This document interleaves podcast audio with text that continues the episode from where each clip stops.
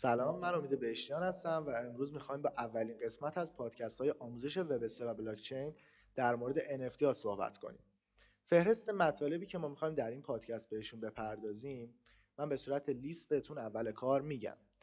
اول می‌خوایم در مورد این صحبت کنیم که NFT کلا چیه. مورد بعدی این که NFT همون ارز دیجیتاله و یا اینکه تفاوتش با ارزهای دیجیتال چیان.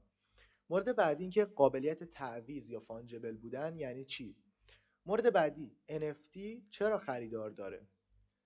مورد بعدی اینکه NFT قانونیه یا یا نه؟ و مورد بعدی اینکه NFT ها چگونه کار می‌کنن؟ و اینکه NFT چه ویژگیهایی داره و در آخر چطوری می‌تونیم ما توکن های NFT رو بخریم؟ خب شاید براتون جالب باشه که بدونید اولین توییت جک دورسی توی توییتر به قیمت دو ممیز نه دهم میلیون دلار حدودا به پول ما میشه 80 میلیارد تومن به فروش رفت. و یا اینکه بسکتبالیست معروف امریکایی حدودا یک ماه پیش یک NFT رو که عکس یک میمون بود حدودا به قیمت 460 هزار دلار به پول ما میشه 11 میلیارد تومن خریداری کرد. خب باید ببینیم اول چی ان NFT ها که مثلا اینقدر بازارشون داغه و اینقدر هزینه درشون داره ایجاد میشه. خب می‌خوام ببینیم که اول NFT چیه. ببینید NFT توکن های غیر قابل معاوضه یا non-fungible token ها هستن که به عنوان گواهی مالکیت دیجیتالی غیر تکراری برای هر نوع دارایی دیجیتال صادر میشن. ببینید در واقع NFT یک قرارداد هوشمند یا یک smart contract ی هست که بر اساس استاندارد ERC 721 کد نویسی میشه و اوپن سورس هم هست که یعنی هر کسی می‌تونه اونو بره ببینه. یعنی کسی نمی‌تونه سر کسی دیگه کلاه بذاره تقریبا. و ایمن سازی و همه چیز اون روی شبکه بلاکچین اتریوم انجام میشه. البته جدیدن روی شبکه پولیگان، سولانا و بایننس اسمارت چین هم ما داریم NFT ها رو می‌بینیم. ولی خب اصل کار روی اتریوم هستش. خب مورد بعدی این که NFT همون ارز دیجیتاله یا نه؟ ببینید اول می‌خوام در مورد فانجبل بودنشون توضیح بدم که بتونید متوجه بشید همون ارز دیجیتاله یا نه. ببینید شما اگر که یه بیت کوین داشته باشین خب و دوستتونم یک بیت کوین داشته باشه می‌تونید بیت کوین خودتون رو با بیت کوین دوستتون جابجا کنید و هیچ اتفاقی نمیافته. یا مثلا اگر که یک اتریوم دارید همینطور. یا مثلا مثال دیگه بزنم. شما 100 هزار تومن پول دارین خب و دوستتون 50 هزار تومن پول داره. شما اگر که دو تا 50 هزار تومن از دوستتون بگیرید و 100 هزار تومن رو بهش بدید هیچ اتفاقی نمیافته. یا اگر که 100 چون همون 100 هزار تومنه خب؟ ولی توی NFT ها به این صورت نیست. اگه شما یه NFT داشته باشین و دوستتون هم یه NFT داشته باشه NFT شما اصلا با NFT دوستتون برابر نیست. مثل این میمونه که تابلوی مونالیزا با تابلوی فرشیان یکی نیست. خب؟ دقیقا به همین صورته. توکن های غیر قابل تعویض هستند یا نان فانجبل توکن ها پس الان به سادگی فهمیدیم که توکن های قابل تعویض توکن هایی که به جای هم قابل معاوضن و ارزششون ثابته. ولی NFT ها این شکلی نیستن و چون قیمتشون ثابت نیست و هر کدومشون ارزش خاص خودشون و امضای دیجیتال خاص خودشون و هنرمندی که اونها رو ساخته متفاوته. خب حالا دو تا پارامتر بهتون میگم که قشنگ متوجه بشید دیگه. این توکن های قابل تعویض یا فانجبل ها که میشن همون بیت کوین، اتریوم، دلار، ریال و این چیزها به این صورتن که اگه شما یکیشو داشته باشین با اون یکیش که مثلا دوستتون داره هیچ تفاوتی نداره. مثلا ده هزار تومنی که شما داری با ده هزار تومنی که دوستتون داره یکیه. یا بیت کوینی که شما دارین با بیت کوین دوستتون یکیه.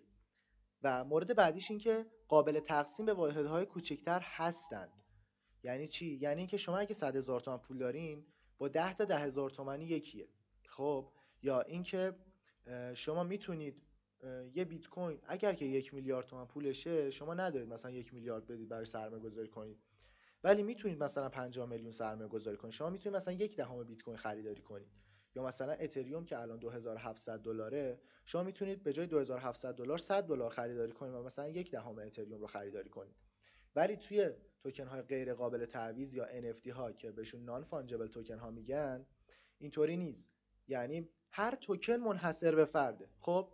یعنی مثل شماره تلفن همراهی که شما دارید. یا مثلا نام دامنه سایت من که امید بهشتیان داتایار هستش. یعنی کس دیگه نمی‌تونه بره امید بهشتیان داتایار رو ثبتش کنه و سایت منو مثلا روی دامنه خودش بیاره بالا. چون فقط نام دامنه من منحصر به فرده و فقط یکی ازش هست. NFT هم دقیقا همینطورن. شماره تلفن همراه هم دقیقا همینطوره. و مورد بعدیش این که قابل تقسیم به واحدهای کوچیکتر نیستن. یعنی اینکه شما یا یک NFT رو خریداری می‌کنین یا خریداری نمی‌کنید. نمی‌تونید مثلا یک دهم یک NFT رو بخرید. و اگر که مثلا پولتون کمتره مثلا یه NFT رو دوست دارید مثلا قیمتش دو میلیارد تومنه یا مثلا 100 میلیون تومنه. شما یه NFT دیگر رو مثلا می‌بینید پروژهش خوبه عکسش خوبه دوستش دارید. مثلا با قیمت 5 میلیون تومان می‌تونید خریداری کنید ولی باید حتما کوچکترین واحدش یکه. یعنی شما باید یا حداقل یکی بخرید یا اصلا نباید بخرید. این از حالا میریم مورد بعدی که اینکه چرا NFT ها کلا خریدار دارن. خب سه حالت داره. یکی اینکه طرف برای سرمایه گذاری مالی میاد روی NFT ها سرمایه گذاری می‌کنه. چطوری؟ یعنی اینکه طرف میاد بررسی می‌کنه یه پروژه رو رودمپش رو می‌بینه و وایت پیپرش رو می‌بینه. می‌بینه که مثلا اگر که این توکن رو بخره براش چه قابلیت های باز میشه؟ یعنی مثلا اگر این NFT رو خریداری کنه این آثار هنری رو براش چه قابلیت هایی داره؟ اصلا براش قابلیتی داره؟ نداره؟ این چیزها رو بررسی می‌کنه. که کلا توی قسمت بعدی پادکستمون ما در مورد این صحبت می‌کنیم که چطوری متوجه بشیم که یه NFT ارزش خرید داره یا نداره. مورد بعدی خرید احساسیه. یعنی طرف از این NFT خوشش میاد و می‌خواد ازش خرید کنه. کلا کاری هم به سرمایه گذاری و نمی‌دونم این چیزاش نداره. کلا دوستش داشته و می‌خواد بخرتش. مورد بعدی اینه که کالای کلکسیونی باشه. یعنی چی؟ یعنی مثلا افرادی هستن که توی دنیای ما مثلا تمرای پستی جمع می‌کنن یا سکه های قدیمی یا مثلا کلکسیون ماشین جمع می‌کنن. این افراد می‌تونن بیان توی NFT ها این کار انجام بدن. یعنی مثلا NFT های گرون قیمت رو جمع بکنن و کلکسیون داشته باشن. مثلا ده سال دیگه مثلا به قیمت خیلی بالا مثلا می‌تونن اون رو بفروشن یا اصلا نفروشن نگهشون دارن یه مورد دیگه که NFT ها دارن اینه که برخی از هنرمندا میان آثار هنری دیجیتال خودشونو به صورت NFT ایجاد می‌کنن که به خریداران خودش امکان دسترسی انحصاری به کانال خصوصی با گفتگو به خودشون میدن. یعنی چی؟ یعنی فقط کسایی که NFT رو خریدن می‌تونن باشون صحبت کنن. یعنی مثلا یک گروهی توی دیسکورد شخص می‌زنه مثلا یه نقاشی هستش. میاد یه گروهی توی Discord می‌زنه و از اون گروه Discord فقط افرادی که NFT رو خریده باشن می‌تونن بیان داخل اون گروه و می‌تونن با صاحب اون NFT صحبت کنن. مورد بعدی این که می‌رسیم به این که NFT قانونیه یا نه. خب ببینید NFT یه دارایی با امضای دیجیتاله. که از سمت سازنده اون یه رمزی روش گذاشته میشه که اون رمز هم به صورت خودکار generate میشه. و اون رمز توی همه node های blockchain ثبت میشه. node ها همون miner ها هستن تقریبا خب؟ که میان verify می‌کنن transaction ها و شبکه رو که مشکلی توش پیش نیاد. و هر کدوم از miner ها و node ها کپی کامل از بلاکچین رو توی خودشون دارن. برای همین میگن بلاکچین غیر قابل هک شدن تقریبا هستش. چون هر miner و یا هر node ی کل بلاکچین رو روی خودش کپی داره خب می‌رسیم به مورد بعدی همین که NFT قانونیه یا نه. از بحث دور نمیشیم. ببینید NFT چون توی حالت decentralize هستش یا غیر متمرکز کسی نمی‌تونه اونو مثلا بیاد و بگه که این قانونیه یا نه. چون که هیچ سازمانی مسئول میزبانی NFT نیست. برای همین کسی نمی‌تونه قانونی یا غیر قانونی بودن اونو تایید یا رد کنه. مورد بعدی که NFT چگونه کار می‌کنه کلا. ببین NFT ها یه شبکه بلاکچین ساخته شده و NFT ها رو ما میایم روی اون شبکه بلاکچین ضرب یا به اصطلاح مینت می‌کنیم. که مثلا روی شبکه اتریوم و اینکه NFT از اشیاء دیجیتال ساخته میشه که نامشهود هستن. مثل GIF ها، آثار هنری، کلکسیون، فیلم ها و موارد مهم ورزشی، کاورهای بازی ویدیویی، موسیقی یا کاورهای موسیقی یا آلبوم. مثلا رپر ایرانی سروش هیچکس. چند وقت پیش کاور آلبوم خودش رو به قیمت 100 تا اتریوم حدود 10 12 میلیارد تومن فروخت. یعنی به نوعی می‌تونیم بگیم NFT ها مثل کالاهای لوکس هستن اما توی قالب فضای دیجیتال. مورد بعدی می‌رسیم به اینکه NFT چه ویژگیهایی داره. ببینید NFT ها قابل انتقال نیستن. یعنی چی؟ یعنی اینکه شما اگه بیت کوین داشته باشین و دوستتون مثلا 50 میلیون بهش بده کار باشین می‌تونید مثلا ببینید 50 میلیون تومن چقدر بیت کوین میشه و همونقدر براش بیت کوین به ولتش بزنید. ولی NFT ها این حالت رو ندارن. یعنی NFT باید تو بازار خاص خودش خرید و فروش بشه. مثل بازار اوپنسی یا ریبل یعنی چی؟ یعنی اینکه شخص باید بیاد توی اون سایت اکانت باز بکنه که شما بتونید براش مثلا ترانسفر انجام بدید یا بیاد توکن شما رو بخره. این شکلی مورد بعدی این که دارای اصالت هستن. یعنی چی؟ چون مبتنی بر تکنولوژی بلاکچینن شما می‌تونید از اصالت NFT خودتون مطمئن بشین. چرا؟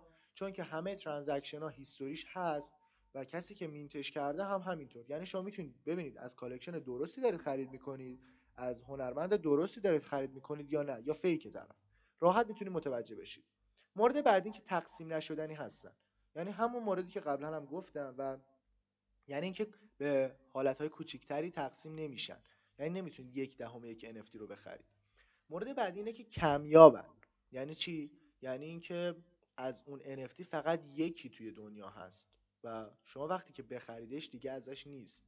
مگر اینکه collection NFT باشه مثل collection Bored Ape یا میمونای خسته. خب که الان تقریبا فکر کنم دومین collection مطرح دنیا هستش. شما ده هزار تا NFT توی اون collection هست و می‌تونید هر کدومشو که خواستید بخرید. ولی بازم هر کدومشون با اون یکی تفاوت داره. ولی شبیه همن. ولی بعضی از NFT ها هستن که فقط کلا یه دونه ازشون توی دنیا هست و اونا قیمتشون خیلی بالاتره مورد بعدی حافظ حق مالکیته. یعنی چی؟ یعنی اینکه شما زمانی که یه NFT رو ضرب یا mint کردین کسی دیگه نمی‌تونه بیاد اونو اطلاعاتش رو تغییر بده. چون ما توی پلتفرم غیر متمرکز داریم کار انجام میدیم. و یکی از مهمترین پارامترهای بلاکچین اینه که زمانی که یه چیزی توی network deploy میشه شما اجازه تغییر اونو ندارید. یعنی شما یه قرارداد هم حتی می‌تونید روی بلاکچین انجام بدید. مثلا بهش میگن smart contract که روی شبکه اتریوم میشه نوشته بشه. مورد بعدی یکتایی NFT یعنی چی؟ یعنی می‌تونید اطلاعات ثابت یا دیتا هایی که فردی که اون NFT رو mint کرده رو ببینید. ببینید گواهی اصالتش هست یا نه.